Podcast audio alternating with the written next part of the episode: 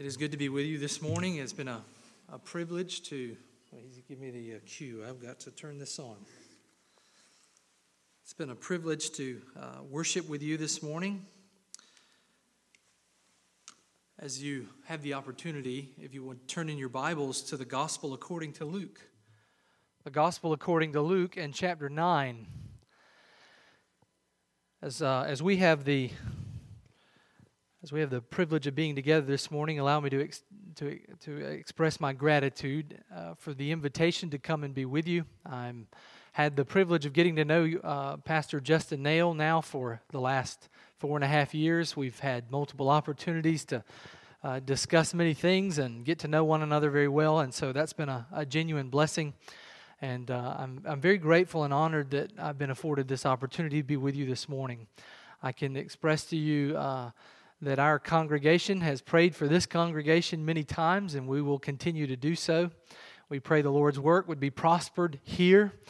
And we're certainly grateful that there is another godly, doctrinally sound, Bible preaching church in the Rocky Mount area. And so, as we have the opportunity this morning, I'd like us to look at Luke chapter 9 and verses 51 through 56.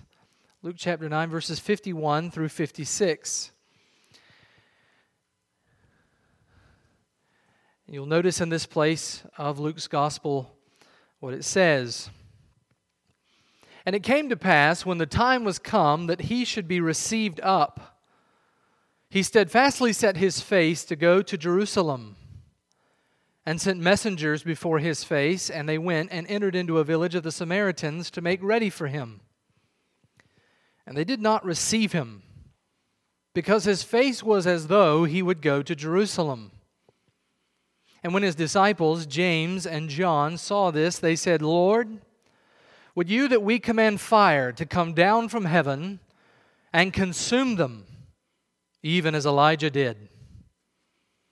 But he turned and rebuked them and said, You know not what manner of spirit you are of. For the Son of Man is not come to destroy men's lives, but to save them. And they went to another village. Well, the grass withers and the flower fades, but the word of our God abides forever. Then let us look to God once more in prayer as we ask for his help in the preaching of his word. Our blessed God and Heavenly Father, we thank you that we have the word of God. We thank you that uh, for the many uh, faithful men who down through the ages have bled and died for the privilege of having the Bible in our hands this morning. We thank you especially for the grace of your Holy Spirit, which is available to those who look in dependence upon Him, that the words which we hear with our outward ears might be inwardly engrafted upon our own souls. We ask then your help now at this time to bless both preacher and hearer alike for Christ's sake. Amen. Amen. In Romans chapter 10 and verse 2, the Apostle Paul, speaking of the Jews of his own day, said of them, I bear them record. They have a zeal for God, but it's not according to knowledge. They have a zeal for God, but it's not according to knowledge. Zeal, like so many attributes that we think about as being positive virtues, are not necessarily virtuous. Zeal, like love and like hate, are only good or bad according to the thing that they are focused towards. For if we love sin, that love is not a good thing. And if we hate God's word, that is not a good thing. These things are only relative to the thing that they're aimed at. So, zeal in like manner is something that is relative. Zeal for God is a good thing so long as we take the language of the apostle, that it is according to knowledge. If our zeal is misplaced or if our zeal is mistaken because it is not consistent with God's word, then we find that it is not a blessing, it's not a virtue, it's not something that we would say was commendable. To the contrary, that zeal then becomes a liability in our labors for God and His kingdom. In this year of 2018, we, we remember uh, many of you, I'm sure, no doubt, have had the opportunity of thinking about the 500th anniversary of the Reformation or its commencement with Martin Luther going to the door of the church in Wittenberg and there nailing his 95 Theses to the wall or to the door, and then asking for a debate on those matters which he had enumerated.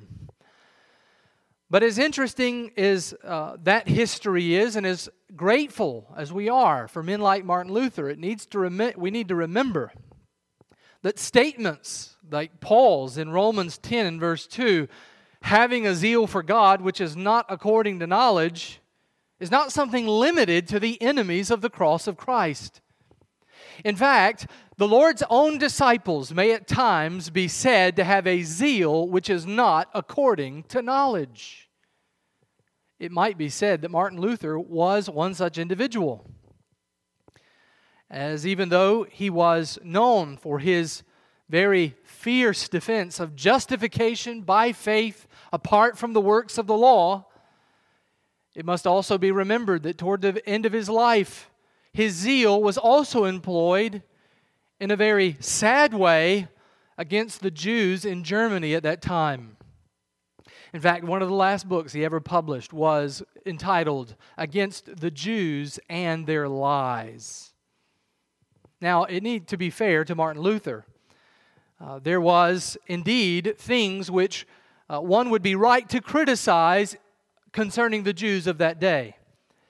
But it also needs to be admitted that this treatise, rather than savoring the truth of God's word, savored more the spirit of James and John in this particular place.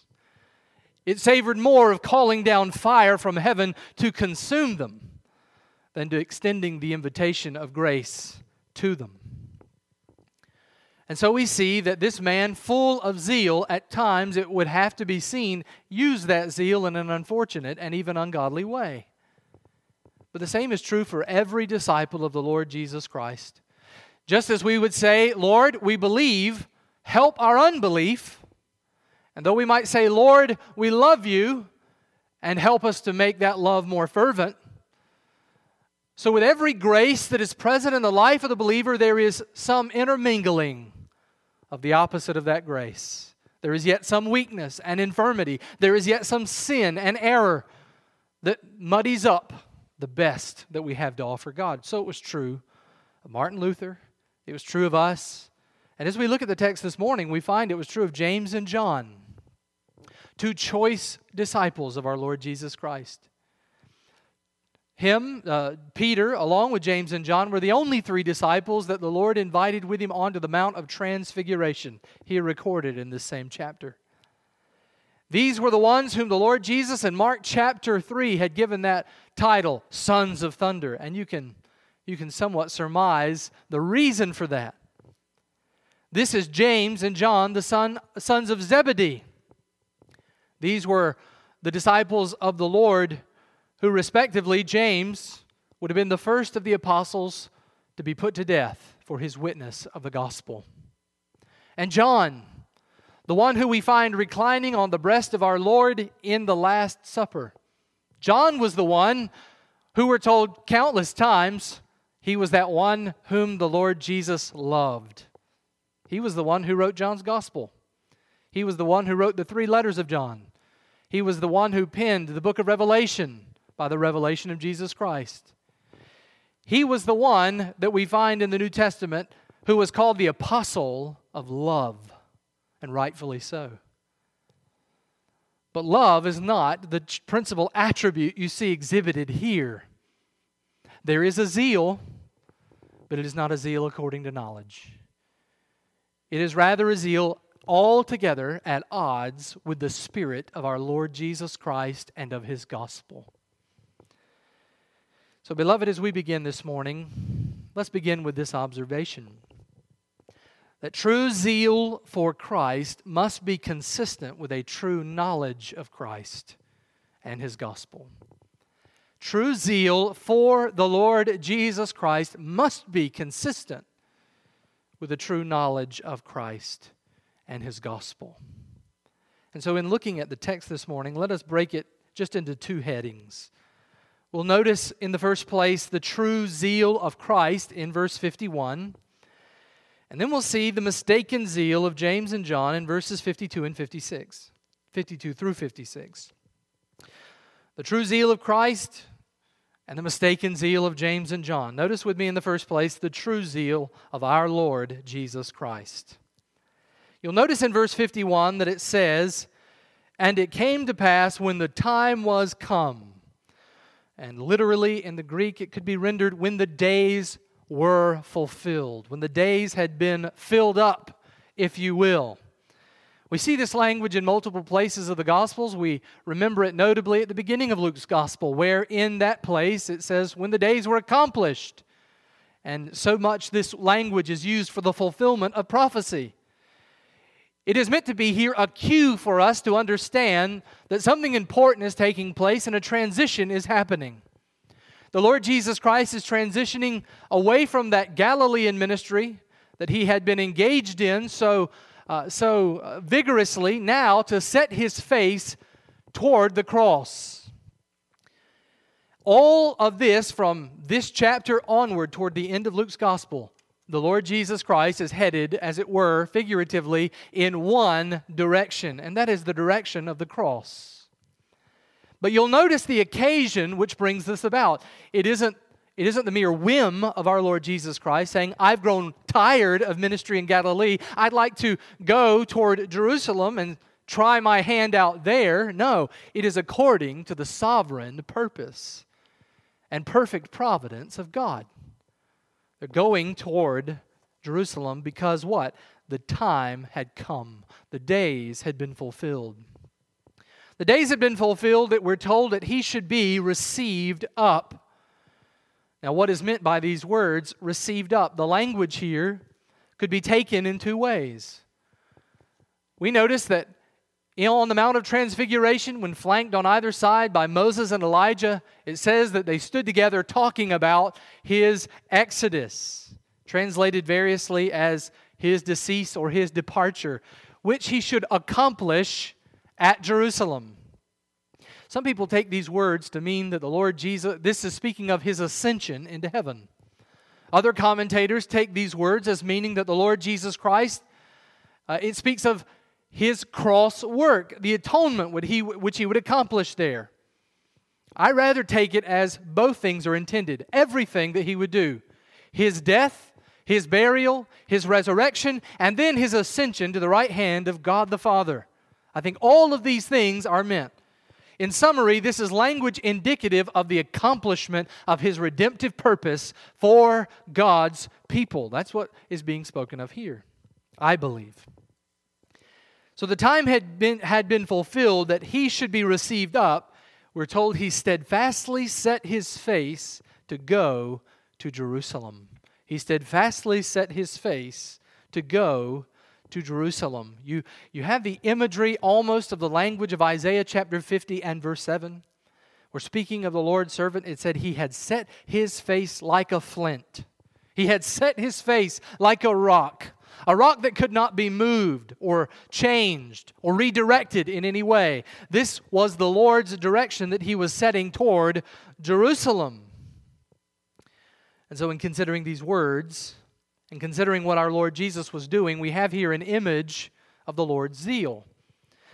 Now we notice that there are 10 chapters in this section, roughly, where the Lord Jesus Christ, at this point, when he's going toward Jerusalem, and then when he actually arrives for what is traditionally referred to as that Holy Week, that week in between Palm Sunday and Easter Sunday.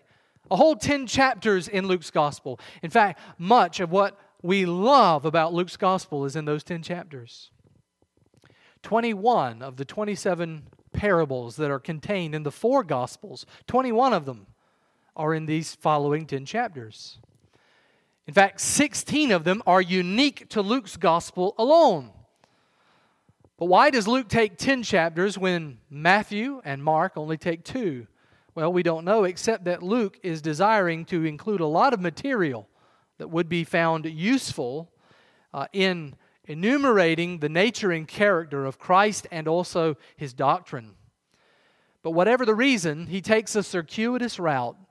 It's not a direct route, he doesn't go immediately to Jerusalem. But it is, as it were, that the Lord Jesus Christ is determined. He is determined with a steadfast resolve to go to Jerusalem and to give his life a ransom for many. I'd like us to make a couple of observations before moving on from this verse. And we consider here, in the first place, the sovereign providence of God in the life of our Lord Jesus Christ. It is remarkable when reading the Gospel of Matthew how often Matthew likes to insert at every turning point, this was done to fulfill the word which was spoken by the prophet, and etc. You see that many, many times like a refrain in Matthew's Gospel. It's true in the other Gospels as well. And so that language here in this verse, when the days had been fulfilled, when the time had come, speaks something about the nature of God's sovereignty, even in the life of the Lord Jesus Christ. Our Lord Jesus Christ did not make his own plans. He had come to do his Father's will. And that principally consisted in his going to the cross to die for the sins of God's people. Arthur Pink, he makes this statement concerning the sovereign providence of God in our Lord's traveling to the cross. He says, If ever the superintending providence of God was witnessed, it was here. From all eternity, God had predestined every detail of that event, that is the cross, that event of all events. Nothing was to be left to chance or to the caprice of man. God had decreed when and where and how his blessed Son was to die. Not a thing occurred except as God had ordained, and all that he had ordained took place exactly as he had purposed. Our Lord Jesus Christ, then, was under the sovereign direction of his Father. He did that plan which had been purposed from all eternity. And, beloved, the same is true for the Christian. You might be tempted to think that the Lord Jesus Christ was of preeminent importance in the plan of God. But it needs to be remembered that our Lord Himself taught us that our own lives are carried out in exactly that same way. Some of you may be familiar and even treasure the old hymn, His Eye is on the Sparrow. His eye is on the sparrow, and I know he watches me. Language borrowed from Matthew chapter 10, where the Lord Jesus Christ, he compares our value to that of sparrows. And then he concludes, he says, Are not you worth many? You're worth much more than sparrows. Then do you not think that your heavenly Father will care for you? Now, there's one sense in which that could be taken in a very sentimental fashion. You can kind of think, oh, well, that's very comforting, you know. That's one you'd like to put up on the refrigerator and look at very often, or frame with some needlework and hang it in the living room. But the context of the Lord's statements in that particular place are remarkable. They're remarkable for the comparison they have here. Jesus is going to a cross. And the statement he makes in Matthew chapter 10 concerns his disciples doing the same thing. He says, There's coming a time when you will stand before judges, and you will stand before kings, and you will give a testimony of my gospel, and they will persecute you, and you will suffer for my name. But then he adds this encouragement. What is the encouragement? God's eye is on the sparrow. He takes care of the sparrow. He'll take care of you. The immediate context then of those encouraging and comforting words is in the context of this promise I'm going to a cross and you're coming with me. This is precisely what the Lord Jesus Christ issued as that clarion call of discipleship. If any man would come after me, let him deny himself, take up his cross, and follow me. The call of the gospel is always and finally a call to come to the Lord Jesus Christ and suffer and die with him. The witness of Jesus Christ is not without consequence, and it will result ultimately in the hostility of the world toward us. And so the Lord Jesus Christ goes to a cross, but he doesn't do so except by the sovereign providence of his loving Heavenly Father. The same is true for us, beloved.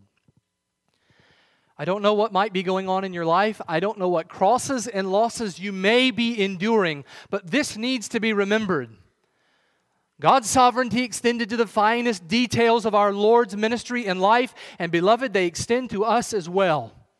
There is great comfort in that truth. And in times of great difficulty and trial, they need to be appropriated freshly to our hearts. We need to again contemplate the fact that God is sovereign, He is on the throne. Or as it says in Revelation, the Lord God omnipotent reigneth. Not that He will reign, but He does reign. And there's great comfort in that truth. It is the child of God's stay in the midst of every gusty wind and billow. It is our comfort in this life, and it extends all the way to the life to come. I remember a lady one time when I was speaking to her, I was sitting at her kitchen table. There was a pastor's conference in Georgia, and I'd gone down there. And some of the pastors that had come, they had stayed in some of the homes of the members of that uh, church, and we were staying in the home of one family. And as we sat up late one evening, uh, and we were fellowshipping together and sitting around the table. The husband and the wife were there, and as they were talking, I can recall the wife saying many times, I know God is sovereign, but. I know God is sovereign, but. And many times she had exi- she was talking about so much of the difficulties they had faced. Her husband had lost his job. Their, their savings had been depleted. He was having a great deal of difficulty finding another job and it was very doubtful whether he would be able to. And so, time and time again, as she recounted to us the difficulties that they were facing, I and another pastor sat there and she would say, I know God is sovereign, but. And then following that but would be a statement which essentially undid her profession of faith in God's sovereignty. Beloved, we must be very careful to understand that a knowledge in our head is not appropriating that knowledge to our heart. You may have a whole lot of knowledge about the truth of God and His Word, which, if not appropriated to your heart, will do you no good. It wasn't doing her good. It will not do us good if we just say, Well, I know, I know. Your pastor comes to you and says, Well, you need to trust the Lord. The Lord is in control. And you say, I know, I know. I remember a pastor who used to tell his people quite frequently, he'd say, Beware of your I knows. Beware of your I knows.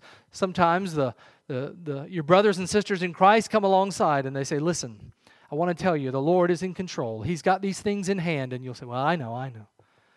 Well, you may know in your head, but that's a far cry from having the comfort of that truth appropriated again, afresh to your heart. We need to do that day in and day out, all through life's journey. So we see the sovereign providence of God in the life of our Lord Jesus. But I want us to notice, secondly, by way of observation on this verse, the centrality of the cross to Christ's mission. Our Lord Jesus Christ came into the world not to bring about social reform. Our Lord Jesus Christ didn't come, as his disciples had mistakenly hoped, to overthrow Roman rule and to bring about political reform. Our Lord Jesus Christ did not even primarily come to provide for us a good moral example, even though he is a moral example. That isn't primarily why he came. He came to die on a cross for the sins of his people. We see this same attitude exhibited by his apostles. They had a cross-centered view of all things. The apostle Paul says in Galatians 6:14, "But God forbid that I should boast except in the cross of the Lord Jesus Christ, by whom the world is crucified to me and I to the world." I wonder if we have that same mindset in thinking about the New Testament, in thinking about the Bible. Do we see the cross as the center of God's revelation? Do we understand that it's at the very heart of God's Word? Liberals in our own day, they are very uncomfortable with the language of cross. They liken our Lord's death to something of uh, divine child abuse. Uh, they will cast aspersions on the scheme as it's presented in the New Testament. But to the child of God, they realize that their salvation is found there with our Lord Jesus Christ in his suffering and in his death, in the atonement he makes for sin, in the satisfaction he makes of God's justice. So we see the centrality of cross for our Lord Jesus Christ. And we must note the centrality that that must be in our own lives. We must have a cross centered focus in everything we do as Christians. The Lord Jesus Christ has said, If you would come after me, take up a cross. Take up your cross. And not only that, take up your cross daily. A.W. Tozer, speaking on this theme, he says, The man with a cross no longer controls his destiny. He lost control when he picked up his cross. The cross immediately became to him an all absorbing interest it became an overwhelming interference. No matter what we may desire to do, there is but one thing the Christian can do, and that is to move on toward the place of crucifixion. The Christian is absorbed in following his Savior's steps to Calvary. The Christian lives a life which delights in the suffering and the reproach of the gospel. The Christian is not at all embarrassed by the shame of professing that he believes in a man who he calls the Messiah, who was born of a virgin, who lived a sinless life, who gave himself a sacrifice, and then on the third day rose bodily from the grave. There's nothing, there's nothing at all of any shame for the believer in that truth. We see the centrality of the cross for our in the in the ministry of our Lord Jesus Christ. This was what he principally came to do, to accomplish our salvation. But we should also notice in these words an, an example of the steadfast perseverance of Christ. The steadfast perseverance of Christ. We talked about zeal, and we said that zeal without knowledge may err. But we see in the Lord Jesus Christ the perfect example of what godly zeal looks like. It results in a steadfastness and an endurance, which our Lord Jesus Christ did. He went willingly to the cross, He went gladly to the cross because He knew exactly what that implied the satisfaction of God's wrath, the redemption of God's people. We see this from a zeal to do God's will, and we know that Christ dying for the sin of men was indeed his will. In John 4 34, he says, My meat and my drink is to do the will of him who sent me. In John 6 38, he says, I came down from heaven not to do my own will, but the will of him who sent me. The Lord Jesus Christ had a zeal for God's will, God's will to be accomplished. So as he looks toward Jerusalem, he looks beyond the fact that he will suffer and that he will die he considers more importantly that God's will would be done. Oh, that we had such a disposition in all of our difficulties. Oh, that we could say, like him, Not my will, but thine be done. We notice also this was not only a love for God's will, but also a love for God's people. A love for sinners. A love for those whom he had come to suffer and bleed and died for. In Hebrews 12, and verse 2, we're encouraged to look unto Jesus, who is the author and finisher of our faith. And how? The immediate context is calling the Christian to endure hardship and suffering in the way that Christ did. Well, how did Christ endure hardship and suffering? He did it for the joy that was set before him. But if you get into the context, you find what joy Jesus was looking to. The joy was his people. The joy were those sinners who would be saved by his sacrifice and at last brought into his heavenly kingdom through all eternity. Do you understand that it was Christ's joy at your redemption which made him so willing to go to the cross? Some people will say you'll have sometimes good, uh, good pickers of nits. You get to be really good at theology and doctrine, and sometimes you, you, you feel like you've got to be more doctrinally accurate than God. That's how some people are. And I remember one time having a conversation and saying that Jesus Christ went to the cross out of love for us. And that person said, No, no, no, no. He went to the cross to do the will of God.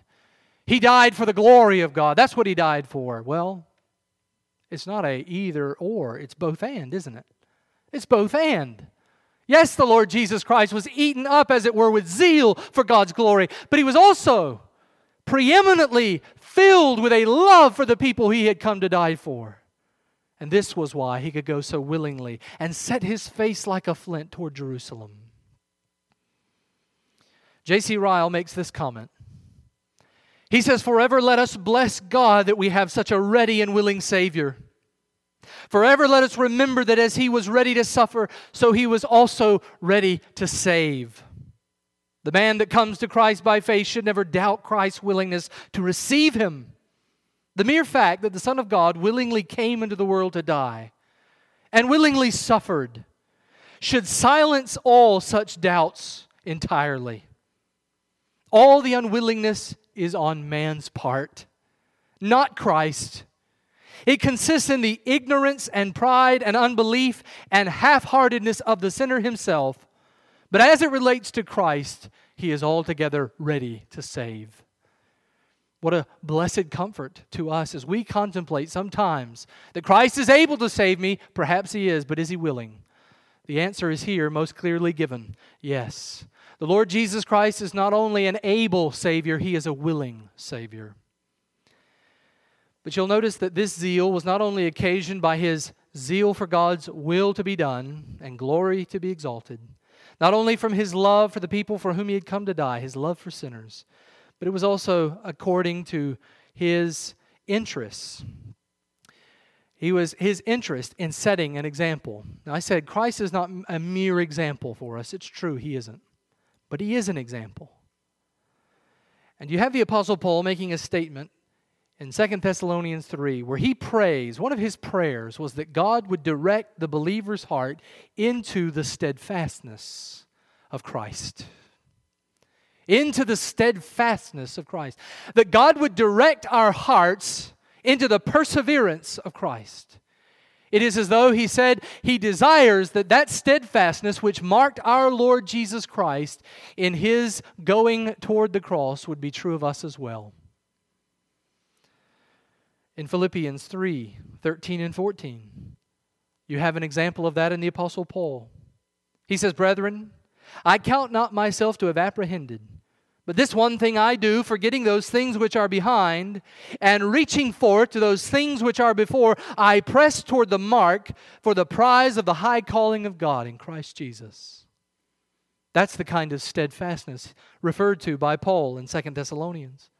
That's the kind of steadfastness that our Lord Jesus Christ had. It's the kind of steadfastness we ought to desire. Let me say this we believe in the perseverance of the saints. And it's easy to think about that solely in terms of God's sovereign grace. But that is not at all inconsistent with this truth. We must exert ourselves in the direction of steadfastness. We must resolve inwardly that we will go wherever Christ commands us to go. We will do whatever He commands us to do. We will suffer anything we must suffer in order to bear a faithful witness to His gospel we will go where Christ commands us. We will be faithful to Him unto death.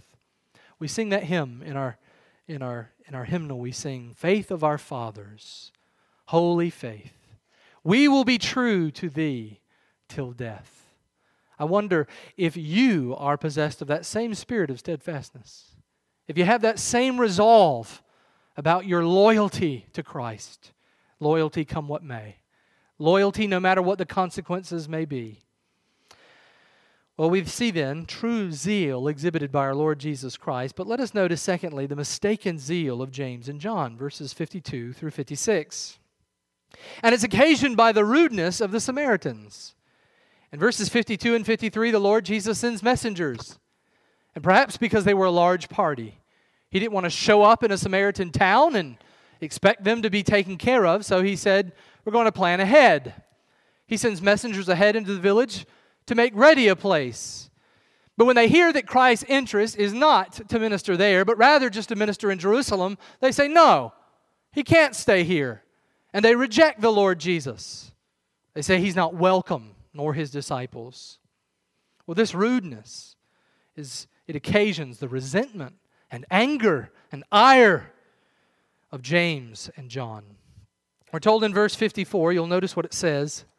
His disciples, James and John, saw this, that is, the affront to their master's honor. They said, Lord, would you that we command fire to come down out of heaven and to consume them, even as Elijah? Now, if you have the ESV or another translation, you'll find those words, even as Elijah, in the footnotes. There's a variant reading there. The imagery is clear, and it's evident that they are borrowing such an example from Elijah himself. Now, we can see this, and, and, and very quickly we could dismiss them as being out of line. That's what the Lord does, He rebukes them. But it ought to be acknowledged that there are some commendable aspects to what they do here.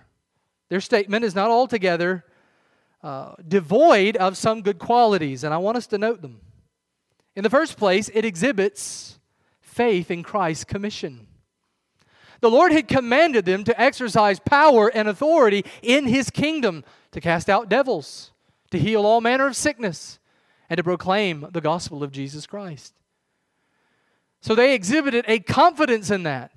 They evidently believed that if the Lord had given them leave, fire would come down out of heaven and consume the Samaritan village. What faith! Genuine faith. We have to also acknowledge that it revealed great zeal for Christ's honor. I wonder if any of us have ever been so angered by an insult to the Lord Jesus Christ, and aren't they numerous in our own day?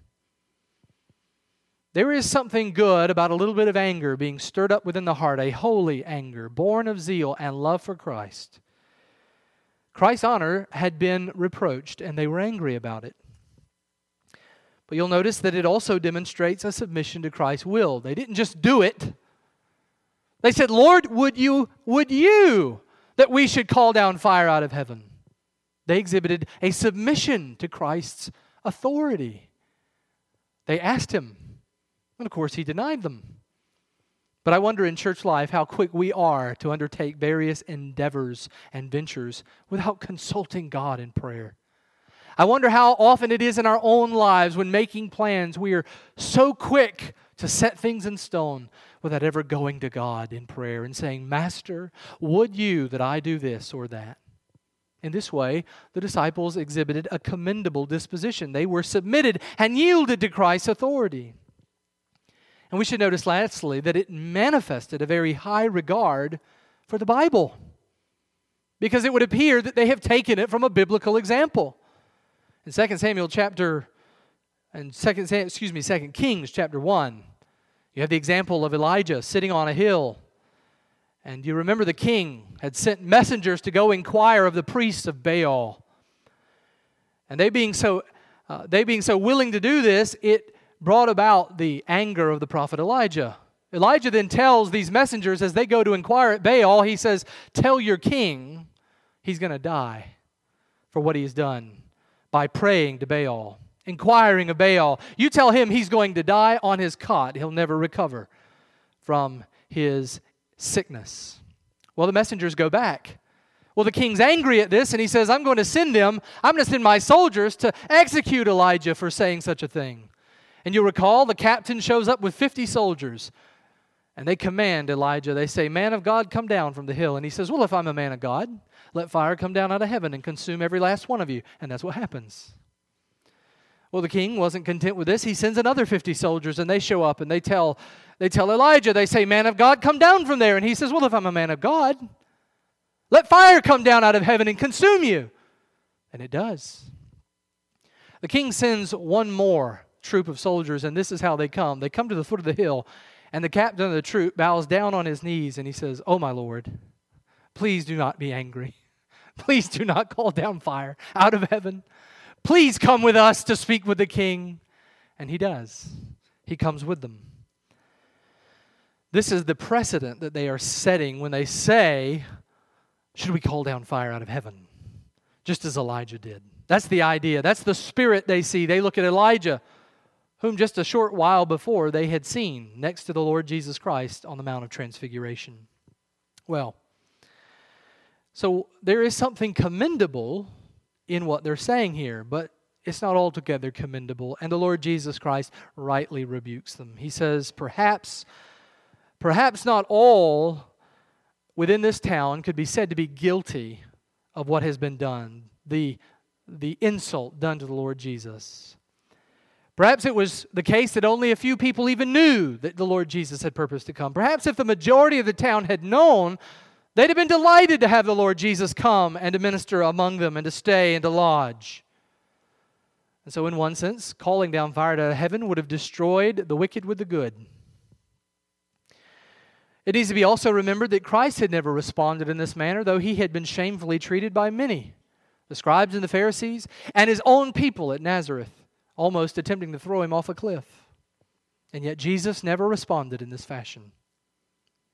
It needs also to be remembered that the example of Elijah is not altogether appropriate. Elijah was meant to be a man who came preaching fire and fury from God.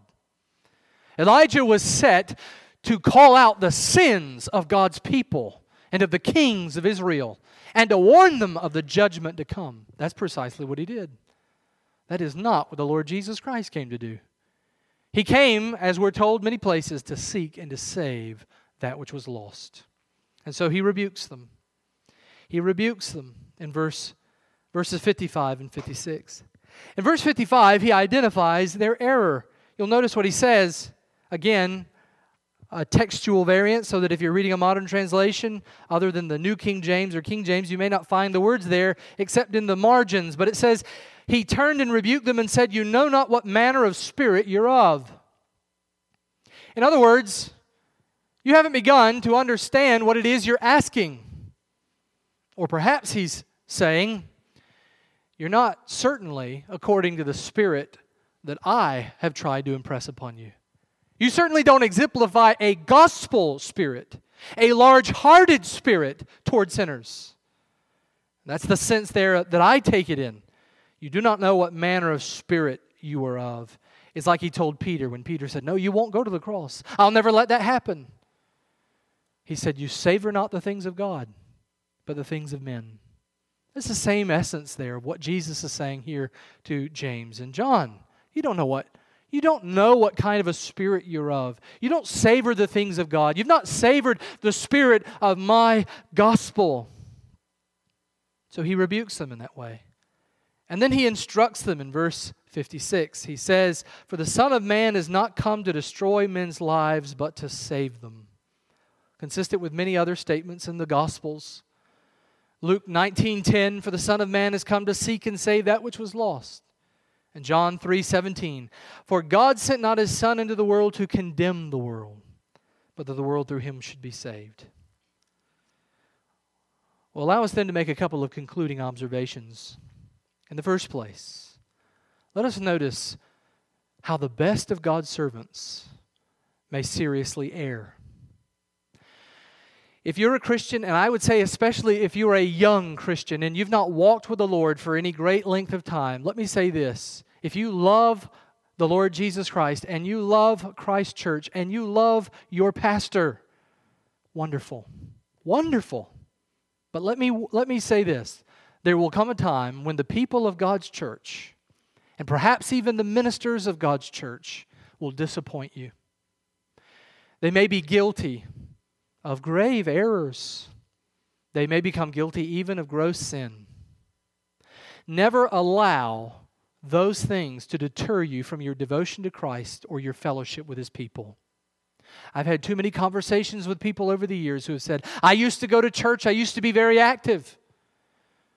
And then there was some scandal in the church with the pastor or with a, a split in the body of Christ. And they said, Well, I'm not, I just can see that there's just a bunch of hypocrites in the church. I'm not going back. God forbid that our devotion to Christ and to his bride, the church, should be only so far as God's men are perfect. They're not. These were two eminent disciples of the Lord Jesus. Two great men who would do wonderful things for the Lord Jesus, be used mightily for his kingdom. And yet they erred in a very serious way. Secondly, we ought to remark how the most sinful attitudes may adopt the most pious and holy appearance.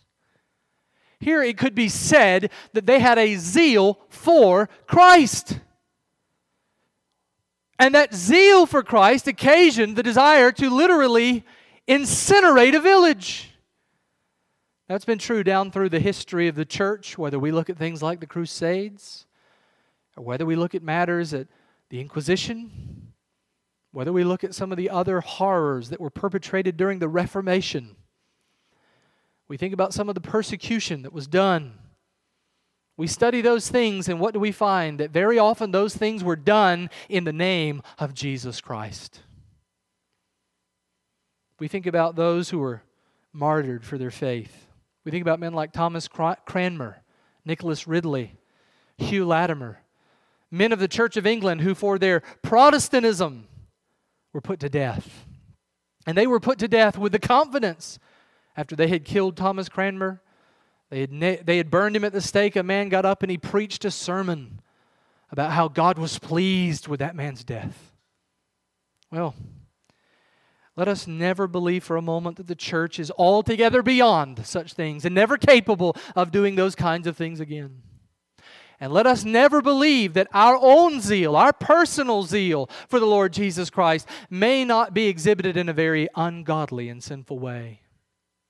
We live in very confusing times. We live in a time in our own nation where the political discourse is at a fever pitch. I don't think social media helps one bit. And I have seen Christians, people that I know personally, people that I know well, people who I am convinced love the Lord Jesus Christ, get on Facebook and say some of the most cruel and nasty things to people they dubbed as snowflakes or liberals or what have you. Now, that doesn't mean their views aren't blameworthy or that we shouldn't enter into debate with people that we disagree with. But let us remember this Everything we do ought to savor of Christ's Spirit. Everything we say and all of our engagements with our neighbors ought to testify our sincere faith, devotion, and submission to Christ's gospel. Let us see that our we don't take our sinful attitudes toward our neighbor and cloak them in the garb of self-righteous piety. Matthew Henry said, There may be much corruption lurking and stirring in our souls and hearts toward people, and we be unsensible to it. The last thing I want to close with this morning is this. And thinking about zeal, and thinking finally about our Lord Jesus Christ, I want us to mark this. The zeal of the Lord Jesus Christ was for the salvation of sinners. If you are here this morning and you are not a believer, if you're not someone who has come to Christ savingly by faith, maybe you're a young person here this morning, maybe you've grown up in this church, or maybe you've grown up under the sound of the preaching of God's Word. Maybe your parents have labored long and hard reading to you the Bible, teaching you about the things of God, exhorting you to turn from your sin and believe on the Lord Jesus Christ. And maybe you have as it were, given some consideration to these things, but you're still straddling on the fence. And I can't begin to say why that is, but I will say this the gospel call is an urgent call. Perhaps one of the reasons you've not responded by professing your faith in Christ, turning to Him a, by saving faith, is because you're not entirely convinced He'll receive you. Maybe you know the wickedness of your own heart. But let me say this if this text reveals anything, it reveals the merciful disposition of our Savior Jesus Christ. It reveals to us how a people deserving of hellfire were spared, notwithstanding their rejection of Christ. Could it be that our Lord Jesus had hoped that there would be a time when again they might hear His word there might be a future date when they would be glad to receive him into their village. Or perhaps it would be his apostles at a later time coming to preach the gospel, and they would hear it, and they would believe to the saving of their soul. Our Lord Jesus is very patient, and that patience is born out of a zeal for your salvation. If you've not looked to Christ in faith, you need no better reason than to be convinced that Christ will gladly receive you. I love the words of the old hymn Come, ye sinners, poor and wretched, weak and wounded, sick and sore. Jesus ready stands to save you, full of pity, joined with power. He is able. He is able. He is willing. Doubt no more. Amen. Let us pray.